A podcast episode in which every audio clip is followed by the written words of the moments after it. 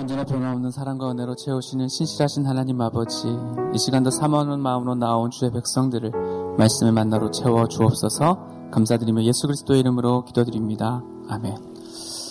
아, 좋은 아침, 영하의 날씨를 뚫고 새벽 예배에 나오신 여러분들을 주님의 이름으로 환영합니다. 따뜻한 은혜로 하나님께서 함께 해주시기를 바랍니다. 오늘 우리에게 주신 하나님의 말씀은 히브리서 3장 7절로 19절 말씀입니다. 히브리서 3장 7절로 19절 말씀을 저와 함께 교독하겠습니다. 그러므로 성령이 이르신 바와 같이 오늘 너희가 그의 음성을 듣거든 광야에서 시험하던 날에 거역하던 것 같이 너희 마음을 완고하게 하지 말라. 거기서 너희 열조가 나를 시험하여 증엄하고 40년 동안 나의 행사를 보았느니라. 그러므로 내가 이 세대에게 노하여 이르기를 그들이 항상 마음이 미혹되어 내 길을 알지 못하는도다 하였고 내가 노하여 맹세한 바와 같이 그들은 그들은 내 안식에 들어오지 못하리라 하였다 하였느니라. 형제들아 너희가 삼가 혹 너희 중에 누가 믿지 아니하는 악한 마음을 품고 살아계신 하나님에게서 떨어질까 조심할 것이요 오직 오늘이라 일컫는 동안에 매일 피차 권면하여 너희 중에 누구든지 죄의 유혹으로 완고하게 되지 않도록 하라. 우리가 시작할 때 확신한 것을 끝까지 붙잡 그리스도와 함께 참여한 자가 되리라.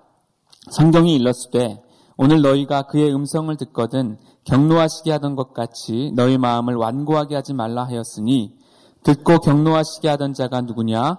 모세를 따라 애굽에서 나온 모든 사람이 아니냐? 또 하나님이 40년 동안 누구에게 노하셨느냐? 그들의 시체가 광야에 엎드러진 범죄한 자들에게가 아니냐? 또 하나님이 누구에게 맹세하사 그의 안식에 들어오지 못하리라 하셨느냐? 곧 순종하지 아니하던 자들에게가 아니냐? 이로 보건대 그들이 믿지 아니함으로 능히 들어가지 못한 것이라. 아멘. 히브리서에는 다섯 가지 이제 경고가 나, 경고를 하는 내용이 나옵니다. 오늘은 두 번째 경고가 나오는 부분인데요. 아, 바로 불신앙의 위험성에 대해서 경고하고 있습니다. 이스라엘 백성들이 광야에서 하나님을 믿고 신뢰하는 데 실패했을 때 어떤 치명적인 결과를 맞이할 수 있는가에 대해서 말해주고 있습니다. 본문의 목적은 이스라엘이 광야에서 보여준 악한 행동의 비참한 결과를 깨닫게 해줌으로써 히브리서의 독자들이 약속의 말씀을 붙잡고 인내하도록 하기 위함이죠. 오늘 본문은 시편 95편 7절 하반절부터 11절 말씀에 대한 주석이라고 할 수 있습니다. 7절부터 11절은 그대로 인용하는 내용이고 12절로 14절은 히브리서 기자의 직접적인 권면이며 15절부터 19절까지는 질문하고 대답하는 형식을 통해서 믿음에서 떨어지지 말 것을 확증하는 내용입니다. 히브리서 3장 7절로 11절은 70인역이라고 하는 헬라어 구약 성경을 그대로 인용한 내용인데요.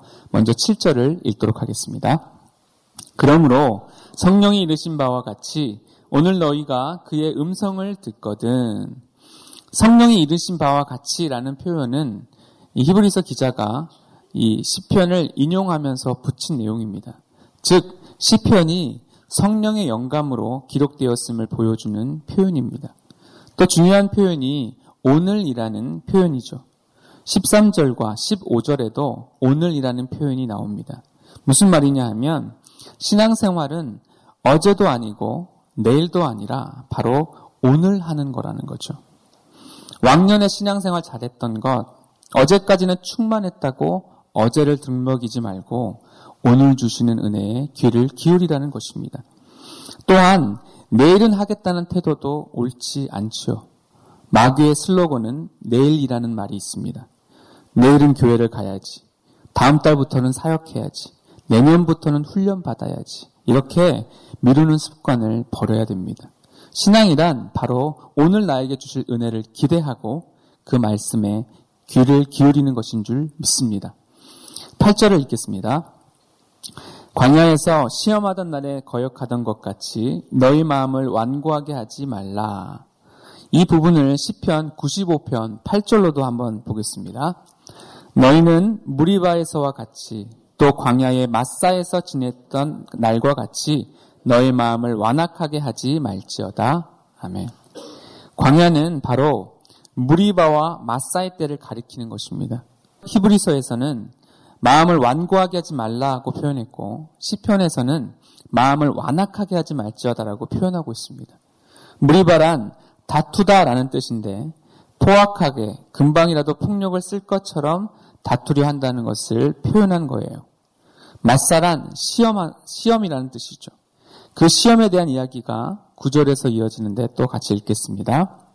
거기서 너희 열조가 나를 시험하여 증험하고 40년 동안 나의 행사를 보았느니라. 아멘. 이 부분 역시 시편 95편 9절을 보면 더 확실하죠. 함께 또 읽겠습니다. 그때 너희 조상들이 내가 행한 일을 보고서도 나를 시험하고 조사하였도다. 두 부분을 종합하면 이런 내용입니다. 시험은 출제자가 학생에게 내는 거죠. 하나님께서 이스라엘 백성을 단련하시고 훈련하시려고 물 없는 시간을 주신 것입니다. 그런데 학생이 출제자에게 문제를 역으로 내는 것 같은 일이 벌어진 것이죠. 피조물인 인간이 감히 창조주 하나님을 시험한 것입니다. 하나님을 시험하고 증험했다. 시편에서는 이스라엘 백성이 하나님을 시험하고 조사했다고 합니다. 그런데 중요한 포인트는 이들이 하나님께서 행하신 일을 보고서도 하나님을 시험했다는 점입니다. 40년 동안 하나님의 행사를 보았어도 하나님을 시험하고 조사했다는 것이지요. 그 이유는 그들의 마음이 완고했기 때문이고 시편의 표현으로는 완악했기 때문입니다. 여기서 완고하다는 말은 어떤 일에 대해서 고의적으로 무관심하여 조금도 반응을 보이지 않음을 의미하죠. 즉, 이 말은 하나님의 말씀을 듣지 않는 목이 곧은 태도를 뜻합니다. 또한 완고하다란 굳어진다는 뜻이 있습니다. 딱딱하게 굳어져서 하나님의 말씀을 말씀에 반응하지 않고 오히려 더 악하게 되는 것을 뜻합니다. 마태복음 11장 17절도 한번 보죠. 시작. 이르되 우리가 너희를 향하여 피리를 불어도 너희가 춤추지 않고 우리가 슬피 울어도 너희가 가슴을 치지 아니하였다 함과 같도다라는 말씀이 나오는 것이죠. 피리를 불면 어떻게 됩니까? 춤을 춰야 됩니다. 그리고 슬피 울면 함께 가슴을 치며 울어야 돼요. 그런데 전혀 반응이 없는 싸늘하게 식어버린 태도를 보였다는 이야기인데 이것이 바로 완고한 태도고 완악한 마음이라는 것입니다. 우리는 그런 생각을 합니다. 좀 증거가 있고 기적이 있으면 더 잘 믿을 것 같다. 정말 그렇습니까? 기적을 보아도 믿음에는 별 영향을 미치지 못합니다. 본문 9절에서 나를 시험하고 증험하고 40년 동안 나의 행사를 보았느니라 라고 되어 있잖아요. 출애굽 1세대에게 하나님의 기적이 40년 동안에서 멈춘 적이 한 번도 하루도 없었습니다. 기적이 있으면 믿겠다고요? 안 그렇다는 것입니다. 이스라엘 백성들은 증거와 기적을 보고도 믿지 않았습니다. 물 달라고 원망했고 가데스 바네아에서 부정적인 보고에 미혹받아 하나님의 약속을 무시하고 하나님께 반역했기 때문입니다. 이런 점에서 인간은 자기가 믿고 싶은 바를 믿는다는 것을 알 수가 있습니다. 몇 년 전 있었던 타진요 사건, 타블로에게 진실을 요구한다는 카페 지기가 구속되는 사건을 보셔서도 아시지 않습니까? 가수 타블로가 스탠포드 나왔다고 아무리 증거를 갖다 대도 끝까지 믿지 못하는 자들은 안 믿더라는 것이죠. 인간의 완악함, 인간의 완고함이 바로 여기에 있는 것입니다. 애굽에서 열 가지 재앙으로 애굽을 초토화시키고 홍해를 가르고 또 이스라엘을 출애굽하게 하신 하나님, 만나와 메추라기로 먹여주신 하나님, 구름 기둥과 불 기둥의 하나님을 통해서 이스라엘은 어마어마한 은혜를 받았습니다. 그런데 르비딤에서 마실 물이 없다고 불평을 할 수 있느냐는 것이에요. 이것이 악한 이스라엘 백성들만의 이야기가 아니라 우리도 죽지 않으면 우리의 자아가 깨어지지 않으면 우리도 마찬가지라는 것입니다. 완고하게 되어서 모든 것을 다 주셨음에도 불구하고 물 한 번 없다고 죽느니 사느니 원망하고 불평하다라는 것입니다. 받은 것은 생각하지 않고 받을 것이 늦게 온다고 원망하는 모습이 부끄러운 우리의 자화상이라는 것입니다. 미국에서 이민 생활하던 중에 종종 보던 장면이 생각이 납니다. 토이즈아러스라는 엄청나게 큰 장난감 전문 매장이 있어요. 우리나라도 있는 것 같은데 규모가 미국만큼 크지는 않은 것 같습니다. 단독 건물로 전국에 퍼져 있죠. 아이들이 이제 부모님 손에 처음으로 이 토이즈아러스에 가게 되면 엄청나게 기, 엄청난 기대와 놀라는 표정을 짓고 행복한 어, 표정으로 이 장난감 전문 매장에 이제 들어가게 됩니다. 아이들에게는 천국과 같은 곳이죠. 그런데 들어갈 때는 굉장히 행복했었는데 나올 때 보니까 90%는 울면서 나옵니다. 그런데 이제 걔네들 보면 빈손으로 나오는 게 아니에요. 양손에 최소한 두 개 정도의 큰 엄청나게 큰 장난감을 들고 나와요. 그런데도 왜 울고 나오냐 하면은 아이가 마음에 드는 것이 너무나 많은 것입니다. 이것도 사고 저것도 사고 싶은 거예요. 근데 아이 생각은 그래도 부모님에게는 버짓이라는 게 있지 않습니까? 미국 사람들도 내야 할 공과금과 할부금이 많아서 사주는 데 한계가 있거든요. 제일 원하는 거 두 개 정도를 사주자고 하고 사주고는 가자고 한 거예요. 그런데 얘가 못 나오는 것이죠. 이때 어떤 애는 들어 눕고 울면서 땡깡을 부리죠. 결국 혼나서 울면서 나오는 거예요. 그런 아이들이 보면은 선물을 못 받은 게 아니라고요. 가장 갖고 싶은 것 한두 개는 갖고 있었다고요. 그런데도 손에 들고 있는 것에 대해서 하나도 감사가 없고 더 갖고 싶은 것 안 사준다고 땡깡 부리고 있다는 것입니다. 우리에게 이런 어린아이와 같은 모습이 있지 않습니까? 이스라엘 백성에게 얼마나 큰 기적을 많이 베푸셨습니까? 마라의 쓴물 사건과 무리바 사건에서도 물을 안 주신 게 아니잖아요. 조금 천천히 주셨을 뿐이에요. 그런데 물 없다고 모세에게 대들고 하나님을 시험하려고 했다는 거예요. 사실 우리가 불평하는 이유에는 하나님의 공급하심과 채워주심이 전제되어 있습니다. 가만히 보면 하나님의 은혜가 있는 사람이 불평하는 거예요. 아예 하나님의 은혜를 체험 못한 사람은 불평도 못합니다. 곰곰이 생각해 보십시오. 하나님의 은혜를 받았던 사람이 불평한다는 것이죠.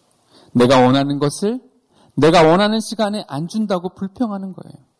마치 장난감 두 개를 손에 쥐고도 땡깡 부리는 어린아이와 같은 모습입니다. 어떤 사람이 가난해서 구두가 없다고 원망을 하고 투덜대고 했는데 옆에 어떤 사람이 자기를 물끄러미 쳐다보더라는 거예요. 가만히 보니까 쳐다보는 사람에게 다리가 없어요. 신을 수 없는 다리가 없는 사람에게는 평생 소원이 맨발이라도 멀쩡한 다리가 아닙니까? 또 어떤 사람이 자식이 속, 속썩인다고 불평을 하더래요. 저는 언제 사람 되는지 모르겠다고. 근데 그 불평하는 사람을 누가 또 우두커니 쳐다보더랍니다. 쳐다보는 사람은 자녀를 사고로 잃은 사람이에요. 망난이라도 좋으니까 자식이 있으면 좋겠다는 사람도 있다는 거예요. 직장에 대해서 불평하는 사람들도 있습니다. 상사가 마음에 안 들어서 동료들이 자기를 몰라줘서 못해 먹겠다고 해요. 야근에 과중한 업무에 힘들다고 하죠. 그럴 때 우두커니 쳐다보는 사람이 있다는 것이죠. 취업이 안 돼서 몇 년째 취업 준비하는 사람이죠. 그렇게 불평하는 회사에라도 들어가고 싶은 사람이 있다는 것입니다.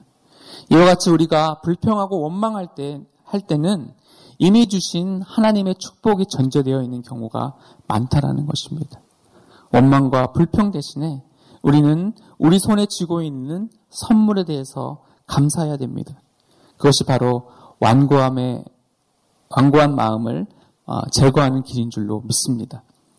이 완고한 자들의 특징은 항상 마음이 미혹된다는 거예요. 한번 10절을 읽겠습니다. 그러므로 내가 이 세대에게 노하여 이르기를 그들이 항상 마음이 미혹되어 내 길을 알지 못하는도다 하였고 아멘. 10절에 노하다라는 단어는 시편에서는 근심하여로 표현하고 있습니다. 하나님께서 너무나 안타까워하셨다는 거예요. 왜냐하면 하나님의 말씀과 하나님의 길을 따라 가야 되는데 마음이 완고해서 하나님을 거부하니까 세상의 말에 귀를 기울이고 사단의 유혹에 속아서 하나님의 길, 즉 하나님의 뜻을 전혀 파악하지 못하게 된 것입니다. 하나님의 뜻을 모르고 하나님의 길로 가지 않으면 결과는 비참하다는 거예요. 우리 11절을 읽겠습니다. 내가 노하여 맹세한 바와 같이 그들은 내 안식에 들어오지 못하리라 하였다 하였느니라. 아멘. 하나님께서 왜 출애굽을 시키셨습니까? 광야에서 고생시키려고 출애굽시킨 것인 것이 아니죠. 가나안 땅이라는 곳에서 하나님의 안식을 주시기 위해서 출애굽하신 것입니다. 가나안 땅이 출애굽의 목적지였다라는 말이죠. 광야라는 것은 단지 가나안 땅에 이르기 위한 과정에 불과한 것입니다. 그런데 그들이 완악해서 또는 완고해서 최종 목적지에 도달하지 못하고 광야에서 엎드러져 죽었다는 것이죠. 17절을 읽겠습니다. 또 하나님이 40년 동안 누구에게 노하셨느냐? 그들의 시체가 광야에 엎드러진 범죄한 자들에게가 아니냐. 정리하자면 하나님의 음성이 들릴 때 우리는 순종해야 됩니다. 우리가 순종하지 못하는 이유는 완고한 마음 때문이죠. 완고한 마음은 굳어진 마음을 뜻하는데 마음이 완고하게 되면 하나님의 음성에는 무관심하고 죄에 미혹되어 하나님을 시험하는 중범죄를 저질러서 최종 목적지인 가나안 땅 하나님의 안식에 못 들어가게 한 요인이 되었다는 것입니다. 그렇다면 여기서 안식이란 무엇을 의미합니까? 안식 그러면 우리는 안식일 그래서 쉬는 거라고 생각합니다. 근데 좀 더 깊이 생각해 본다면 안식이라는 것은 창조에서 나오죠. 완성을 뜻합니다. 창조를 완성하시고 하나님은 심히 기뻐하셨다고 했습니다. 안식은 하나님이 기뻐하셨던 것처럼 하나님께서 이루신 일에 대해서 하나님과 함께 기뻐하는 것입니다. 다시 말해서 신약 시대 같으면 메시아 올 것을 보고 기뻐하고 즐거워하는 것이죠. 그게 안식이라는 거예요. 그래서 안식이라는 것은 노동을 쉬는 것에만 머무르기보다는 하나님 나라를 바라보고 기뻐하는 것입니다. 그런 의미에서 마태복음 6장에서 성도의 삶은 염려하지 않는 사람, 삶이라고 했죠.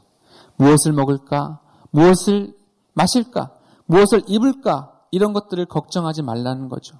대신에 먼저 그의 나라와 그의 의를 구하라는 것입니다. 이게 안식이에요. 하나님의 나라를 바라보고 기뻐하는 것입니다. 그런데 우리 삶에서 이것이 잘 안 됩니다. 이유가 뭡니까? 불신의 안악자손들이 나타나서 우리를 뒤 흔들어 버리기 때문에 그렇죠.